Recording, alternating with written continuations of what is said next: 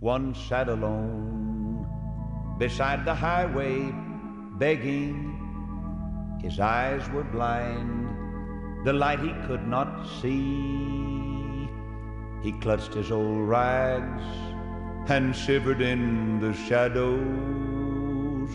Then Jesus came and bade his darkness flee. It's time to open the Word once again with evangelist Lester Roloff on the Family Altar program. Glory, for all is changed when Jesus comes to stay. we need to get a heart start. This has been the generation head fixers. I got to get my head fixed. But the problem is this they never did get the head fixed.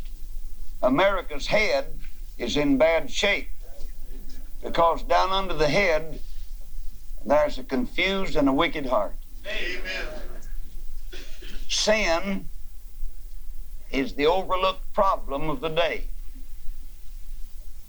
You never hear a psychiatrist who said your problem is sin. They call it by some long name that they've invented since I've got born. But in the book of Ephesians, and I want to stop there first, 413, till we all come in the unity of the faith. One Lord, one faith, and one baptism. And yet people say, Brother Roloff, I'm a bit confused about which faith is right. There's only one faith, and that's the faith of Jesus. And then the next question they said, I wish I had faith. You do have faith. And the next one has been said many times, Brother Roloff, I wish I had your faith. You don't need my faith. You need the faith of Jesus. There's nobody that does not have as much faith as I have because God measured every man the measure of faith. You see, God is so wise and so good, and what a combination, that He never would discriminate. He doesn't know anything about discrimination. If He gave Johnny more faith than He gave me, I might have grounds for a suit against God for discrimination. But on the other hand, if there's any suit to be filed, he can file it on me or Johnny for not using the faith he did give us. Fact is, he could foreclose on us anytime. There've been a heap of bank accounts closed out. Everybody has a time bank.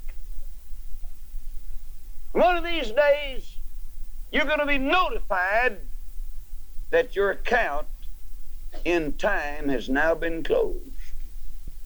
And you'll go before the divine auditor and heaven's accounting department for what you've done with the time that God gave you. And listen, another thing God not only gave you the right kind of faith, He gave you the faith of Jesus, He gave everybody enough time to do what He wants them to do before they go.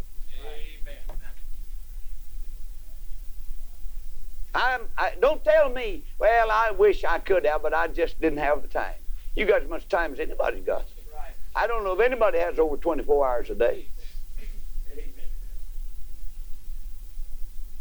Listen. Well, you'd say, I guess maybe uh, I'm just killing time. No, it's killing you. Time is a precious thing, cannot be recalled again. I mean, uh, once it's gone, you don't pull it back.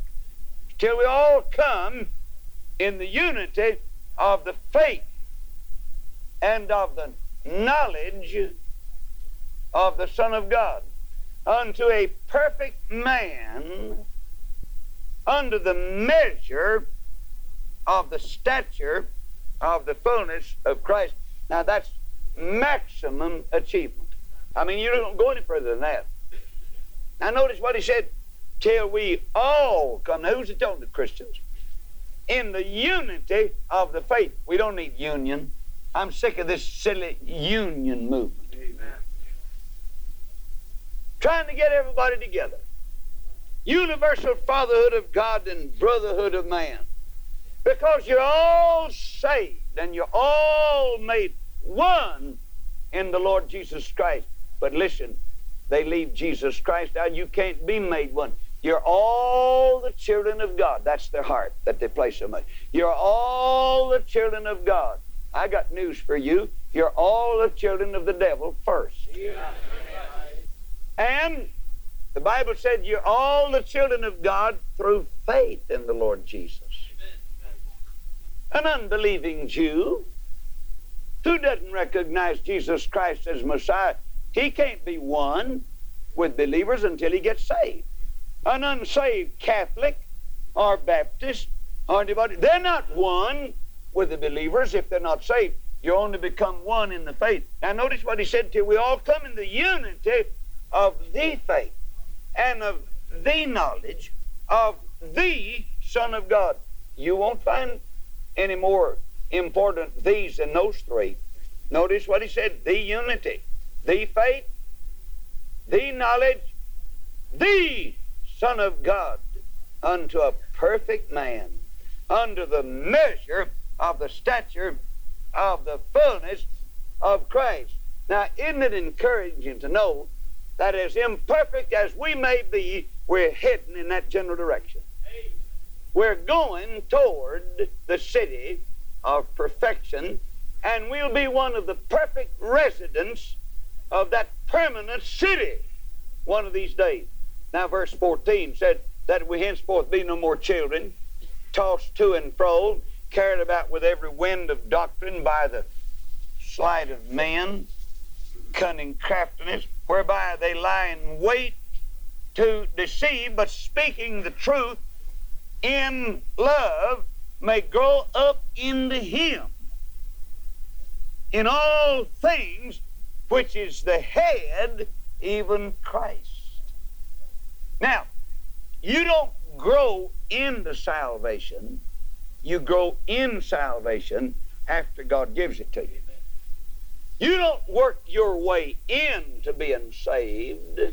You work out your salvation with fear and trembling, for it's God that worketh in you both to will and to do of his good pleasure. Now then, in chapter 3 of the book of Philippians, finally, my brethren, rejoice in the Lord.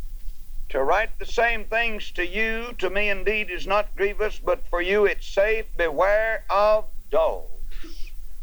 Watch out for the dogs. I'm not talking about uh, dogs that may have rabies. I'm talking about spiritual dogs. Beware of evil workers. Beware of the concision. For we're the circumcision which worship God in the Spirit and rejoice in Christ Jesus and have no confidence in the flesh. I don't know how much you weigh, but I don't have any confidence in your flesh. Don't have it in mind. Let me ask you a question. And I realize I'm getting on dangerous ground. I could cause quite a bit of embarrassment. But since I'm made out of the same chunk of dirt you're made out of, it could be embarrassing for all of us. Would you be willing for everything you've done to be flashed on the screen tomorrow night. Everything you thought, everything you said, everything. Now, that a silly question? I wouldn't have any takers for that proposition. Not a one. I mean, not anybody would be willing. Now, why? Well, because he said, have no confidence in the flesh. You'd say, but don't you think the Lord knows all about it? No, I know he does. But you see, his love is so great until nothing would change his mind about loving me. That song said he never once stopped loving me. And I'll tell you this the reason we do not restore people when they fall is because we're not spiritual enough. The Bible said, if a man be overtaken in a fault, ye which are spiritual, restore such an one in the spirit of meekness, considering thyself, lest thou also be tempted. And that's it. Somebody said, well, he's just no good. I know, but he probably would be if we's better ourselves.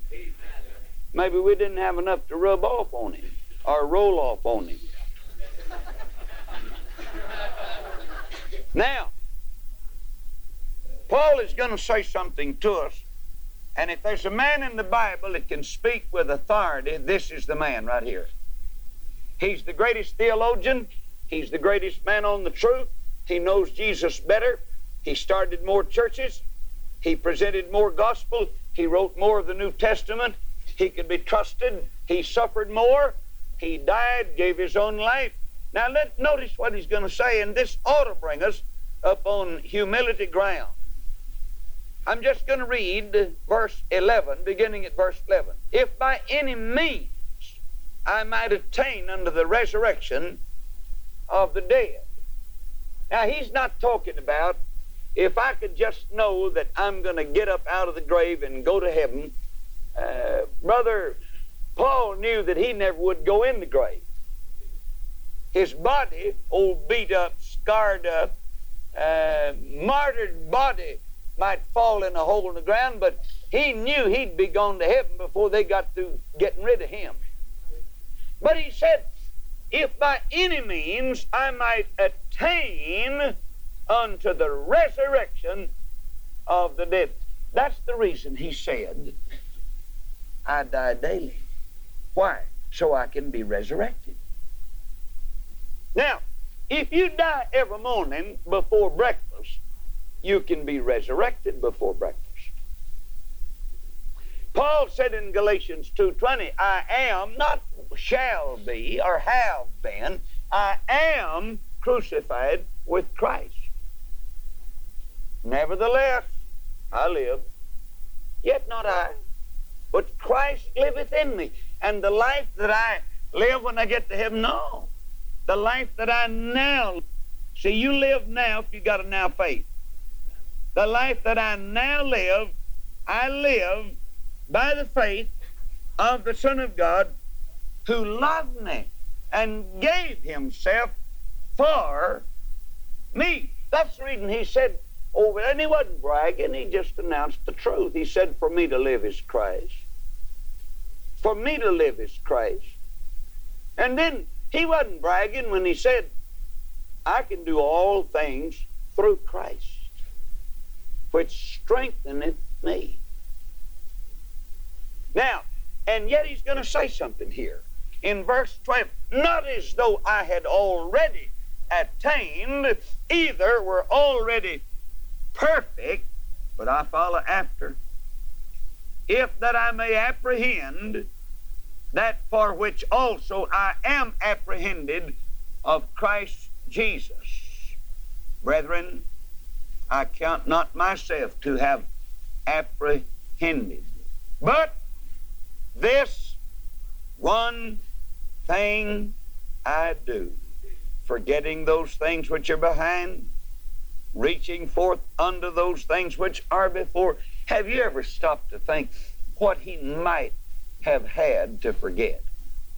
My imagination, built on what I think I know about the book, would certainly lead me to believe that he gave up a rather lucrative and popular religious career. He gave up the training that he had gained to make him one of the greatest religious men of his. He gave that up. He declared bankruptcy on everything. He said what things were dear to me precious to me. I counted loss for Christ. And he said, I count all things but loss for Christ, and count them but compost.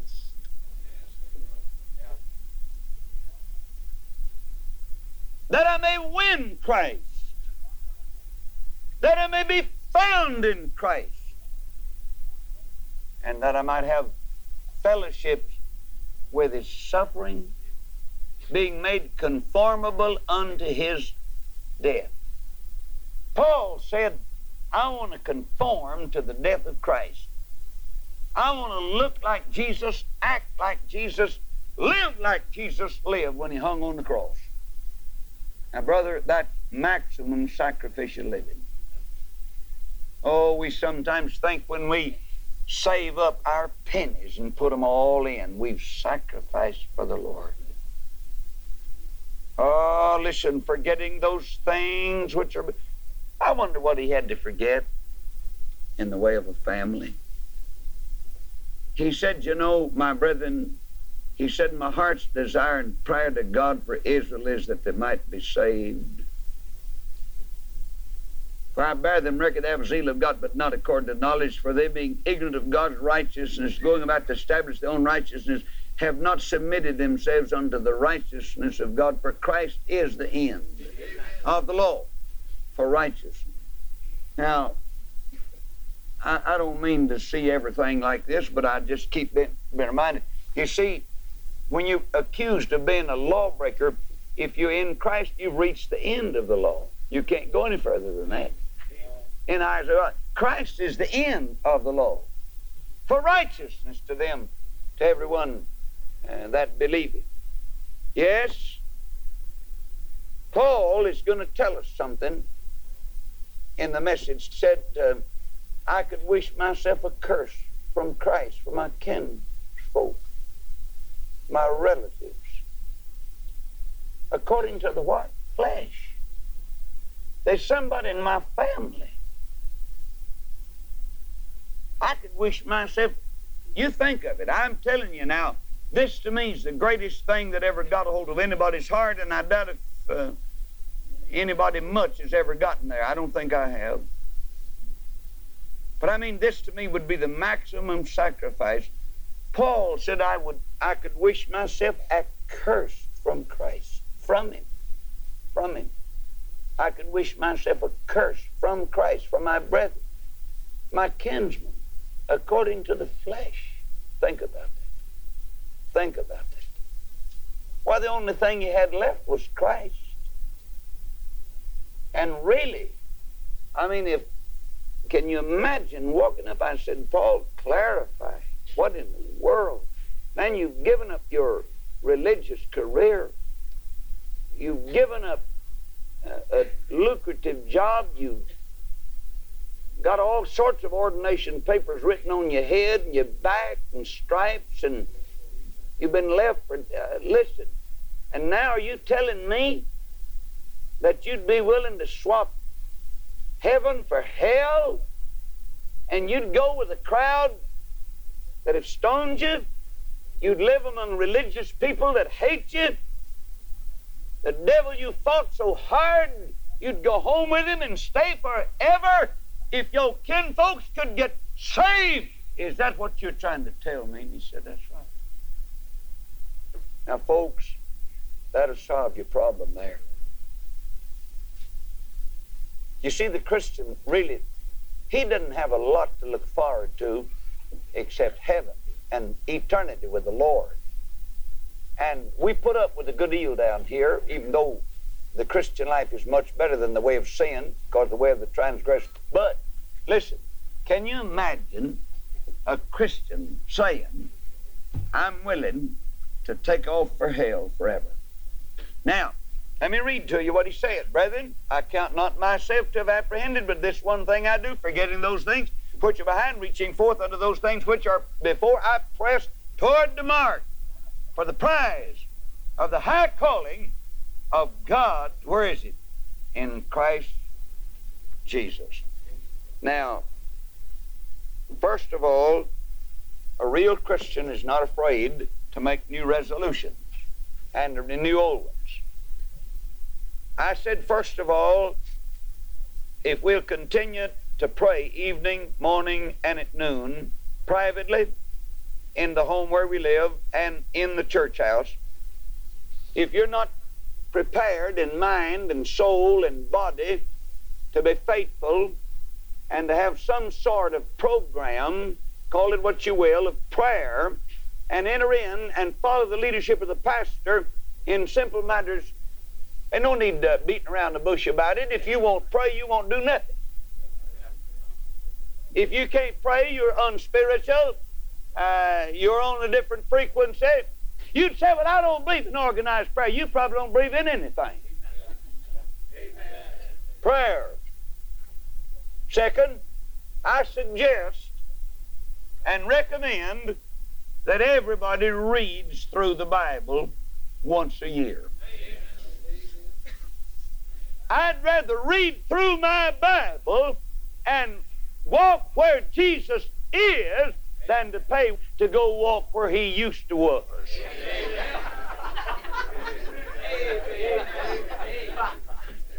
And if you're not willing to read through the Bible, don't talk about going over there to see the empty tomb. Be baptized in Jordan. Why, brother, let me tell you, there's nothing sanctifying about that. I know I'm cutting across the grain with some people, you know, because of sentiment and all the rest of it, but what I'm saying is this this is where Jesus is now. In the beginning was the Word, the Word was with God, and the Word was God. If the Word was God, it's still God. And if I'm walking in the Word, I'm walking in Him. Thank you for joining us today on the Family Altar program with Lester Roloff.